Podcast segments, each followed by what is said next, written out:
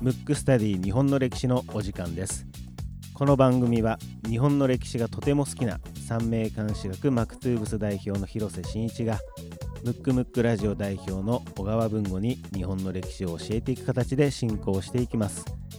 番組ホームページや Apple Podcast、キャストボックス、ヒマラヤなどで聞けますのでエピソードデータをダウンロードしていただき皆様に合った聞き方でお楽しみください。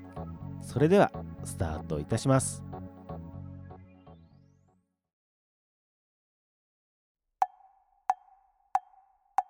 むくむくラジオだべ。むくむくラジオだべ。むくむくラジオだべ。ムックスタディ日本の歴史第42回目でございます。はい、はい。今回はですねあの広瀬さんからちょっとお知らせがあるんですね、そうですね、はい。えっ、と僕あの歴史は、はい。あの単に好きなだけで 別に。あの歴史でね別に何かやってる、まあ、専門家でもプロでも何でもないんですけど、はい。あまあ、本業というかはいプロは三名監視学っていうのをやってるんですよ。はいまあ、番組もあったあの今ましたね。ちょっとね休止してますけど、うやってたんで。でその三名監視学の、うん。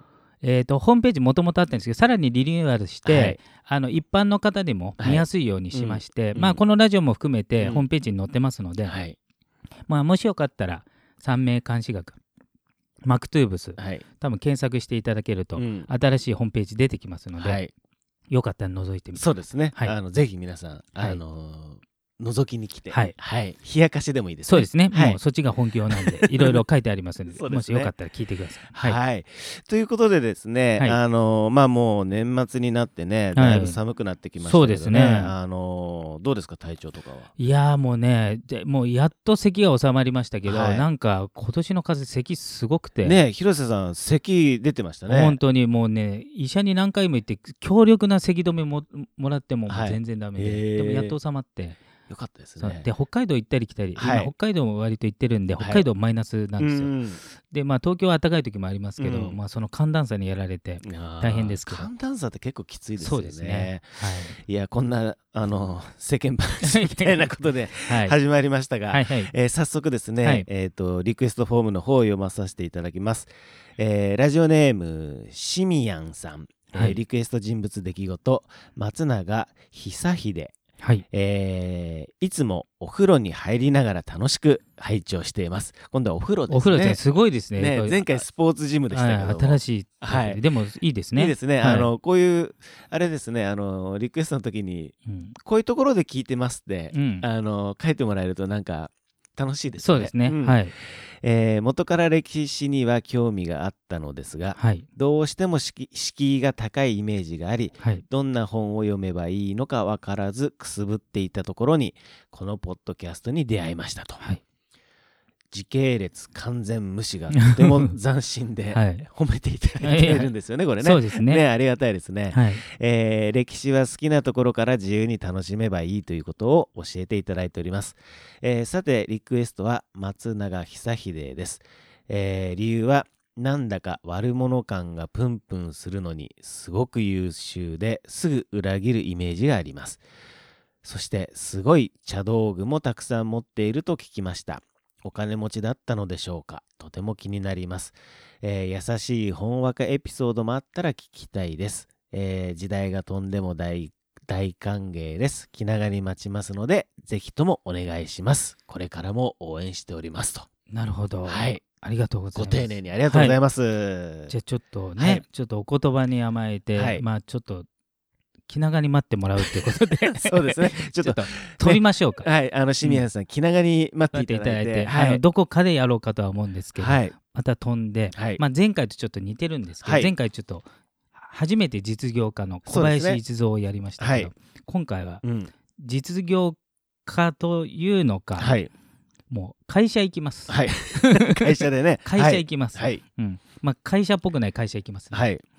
えっ、と鈴木商店鈴木商店、ううん。んこれはもう文庫は知ってました？僕はね名前だけですね、うん。なんかね鈴木商店多分ね全然知らない人多いと思うんですけど、うん。あのなんかそこらの駄菓子屋みたいな、ね普通の名名前ね、してますけどこれもうん大財閥ですから、うん。あの当時は三井三菱と匹敵するまたはそれ以上じゃないかっていううん。財閥なんですけど、はい。名前があの鈴木商店なんで そうですね。非常に分かりにくいんですけど、うん。あのちょっと僕この日本うにん。こんだけ、まあ、すごい会社があったと、まあ今ないんで、はい。まあ、潰れたってことなんですけど、はい。急激に広がった、まあ、いわゆる、まあ、大正とかの大正とか、まあ、昭和初期とかの、はい。まあ、新興財閥の典型なんですけど、うん。あのまあ、新興財閥何個かあったんですよね、今残ってる日産とかも実はその時の新興財閥なんですけど、はい。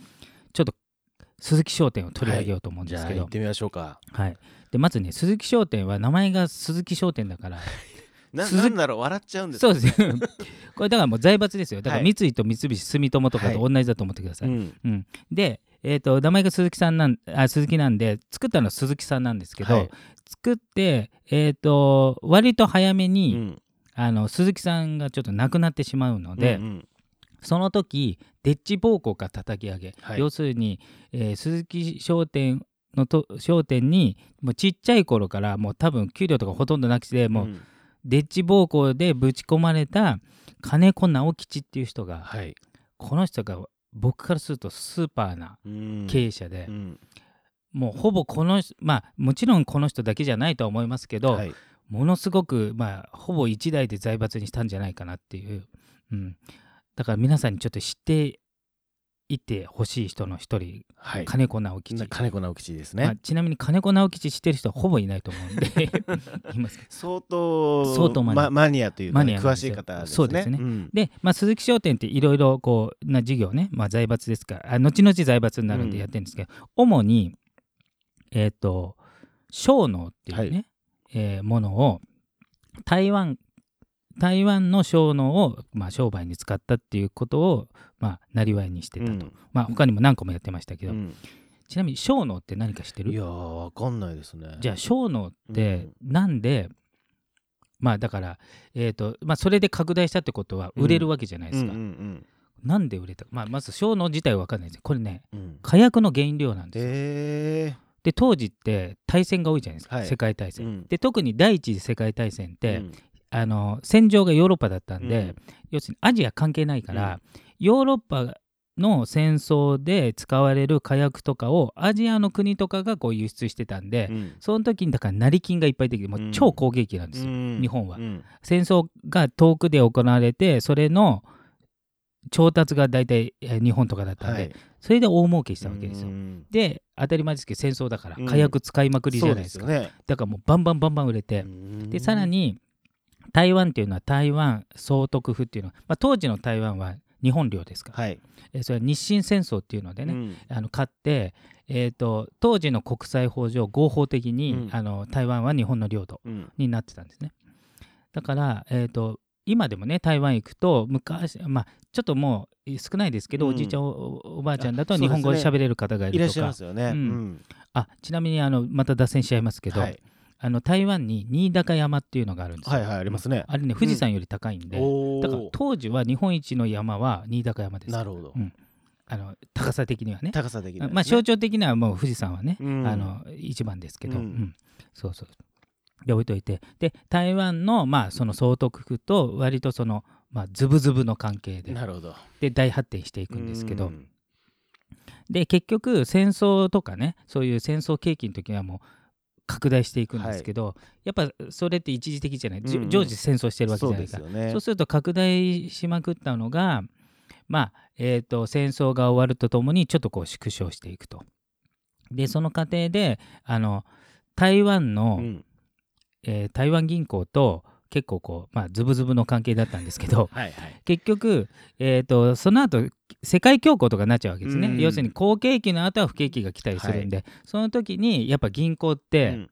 まあ、よく言われてますけど晴れてる時に傘貸して、うん。雨降ったら傘を回収するっていうね、だから鈴木商店がやや傾いた時に、うん。で台湾銀行は鈴木商店の割とこう融資をかなりしてたんで、うん。そうすると焦げつくかもしれないっつって、うん。要するに今でいう回収をするはい。わけですね。回収してるのもあれですねもうお金返せそう返せ、そうすると資金繰りが悪化して、まあ企業はダメになっちゃう。うん。でそういうことで結局台湾銀行も実は共倒れ的にダメになり、うん。あの鈴木商店もダメになるっていう、うん。まあ、最終的な結末なんですけど、うん。ただその絶頂の時、うんまあ、この顔、えーえーと金子直,、うん直吉はですね、あの新興財閥でありながら日本の、まあえー、と三井。三井は、あの江戸時代の、まあ、両替商兼呉服商。はい。で呉服商は越後屋っていう名前ですね、うん。えーだから越後屋悪いやのみたいな、うんうんうんうん。よく使われまあその越後屋かは分かりませんけどまあ、うん。越後屋ですよね、うん。であちなみに越後屋三井店なんで、うんえー三越なんですよ、うんうん。ああなるほど。そうそうそう。そうそうそう。う。ん、で、えー、とその、えー、と三井。うん。江戸時代から名門の両替商の三井。また、えー、と明治になって新興財閥の岩崎弥太郎率いる三菱はい。と並ぶか追い越せって言ってうん。頑張ったのが鈴木商店なんですよ。うん。で結局追い抜いたんですよ一時は。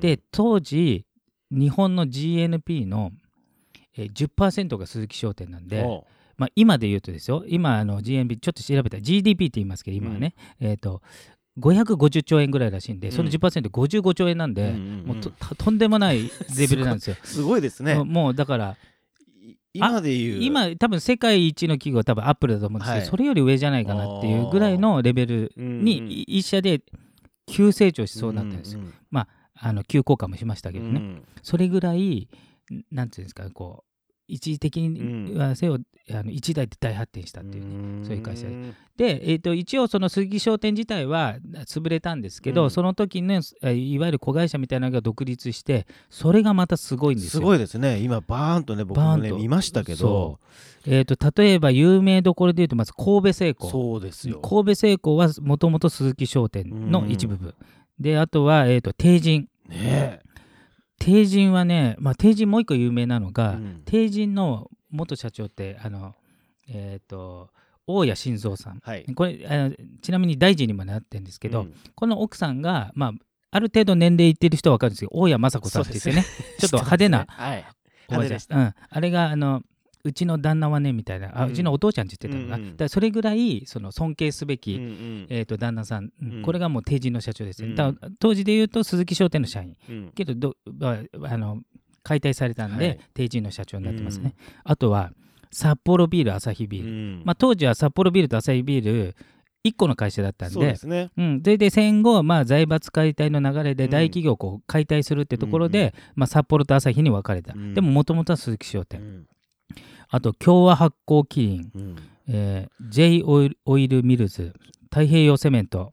すごいですね。IHI とかもそう、ね石川島播磨重工、はうん、あと昭和産業昭和シェル石油、三井化学、うん、あとは、えー、と昔日商岩井ですね、うん。今双日っていう名前ですね。あと日本海運、あと三井住友、えー海上火災保険、三菱レーヨン、あとプルデンシャル、ジブラルタフラファイナンシャうん。ル生命保険、これ全部鈴木商店です。ねなんかこれうん、他にもねゴロゴロあゴロゴロ、今ねそう、代表的なのだけでこれなんで、それを、まあまあぼぼまあ、いろんな人が関わってて、やっぱ金子直吉が急激にでかくして、まあ、そのその一部が今の日本でも大活躍してるうん。大企業。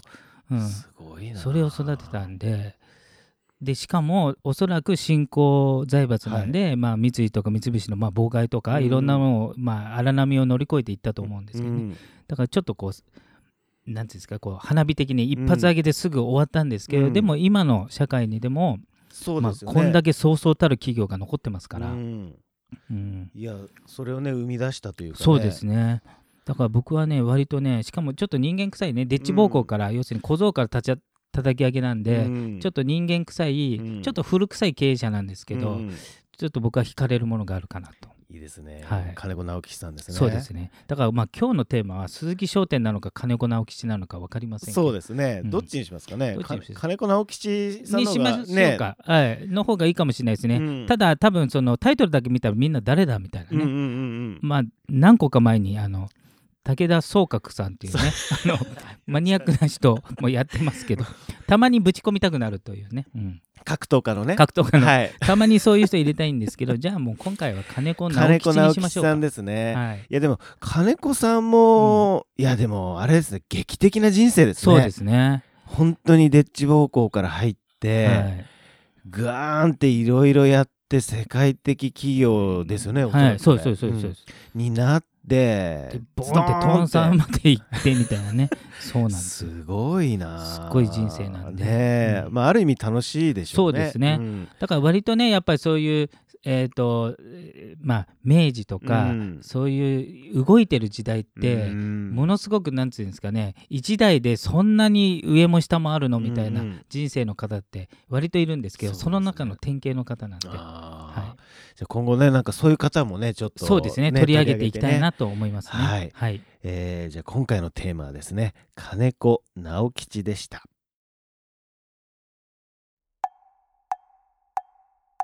むくむくラジオだべ。むくむくラジオだべ。むくむくラジオだべ